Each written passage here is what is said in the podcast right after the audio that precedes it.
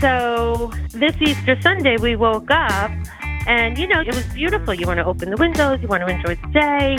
Or maybe you're going out for an Easter egg hunt outside. Maybe your family's coming over. And we hear the leaf blower and the lawnmower. And I'm like, are you kidding me?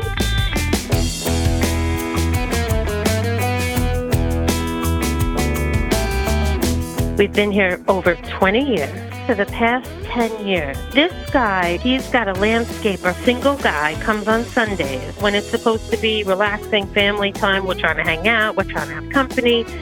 And he does his yard every Sunday. And it's not like a landscaper who comes with a crew and it's a half hour. It's hours. So you got the leaf blower, you got the lawnmower, then you're back to the leaf blower. And it never occurs to him. You ever think on Mother's Day or Father's Day or Easter Sunday, maybe he shouldn't come? No. No, no. Every, every, every Sunday. Just kills me. You know, you cut down a tree, you put your chainsaw on. That's all normal. That's fine. That's not this.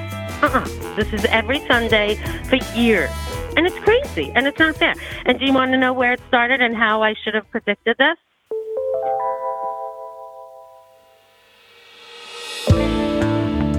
So when we got married, the neighbor said, Oh, we were thinking about doing a garage sale. Let me know what day you're getting married so we don't do it on that day. I said, Okay.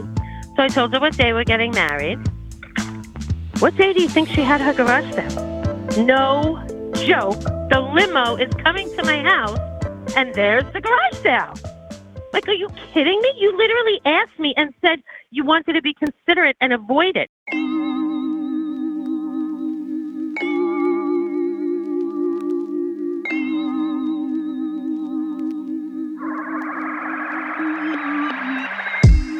So we go on vacation one year, and I, I must have told them we were away in case there was a package or something. Well, lo and behold, I look on Facebook, which I'm not big on Facebook, so she must have thought that I'd never know. There's a picture of them at my pool Grandma, Grandpa, Mom, Dad, and daughter. And nobody calls and says, Do you mind? Nobody says, Oh, thanks, just wanted to let you know. No clue. And they never told me they came. I had no idea. They didn't thank me. They didn't say a word. Nope. Did you call them on it? Nope. Never said a word. Why didn't you say anything? Because I'll tell you why. Because they are the kinds of people, and this is the same reason I'll never say anything about every Sunday of our lives. That we wake up and we want to open the windows and walk outside and sit and relax in the peace and birds chirping. I'll never say anything because. So we have a weird driveway that we share, and you know, they're just not that capable. We're very capable here. And they pay someone to shovel their driveway. It was a lot of snow. I guess whoever did his driveway didn't realize our driveway was there, and they shoveled the snow from his driveway onto our driveway.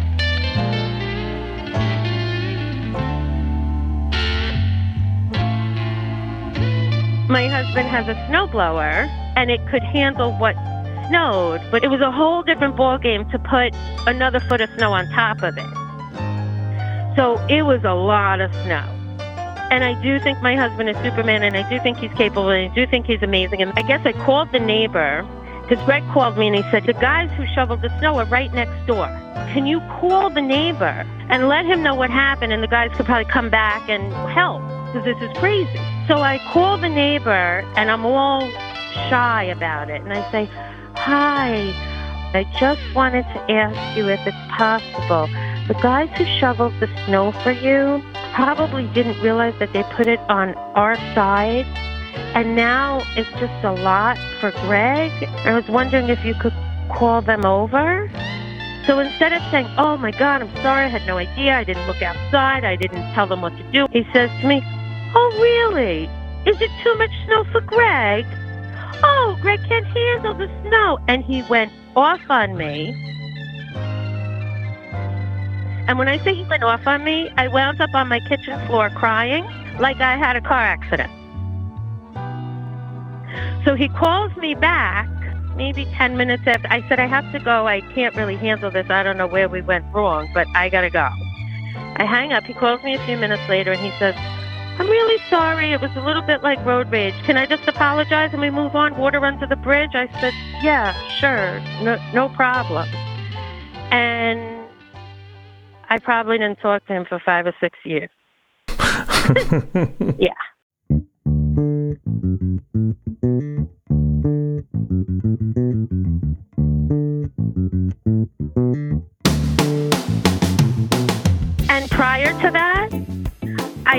Granddaughter over my house, I don't know, five days a week.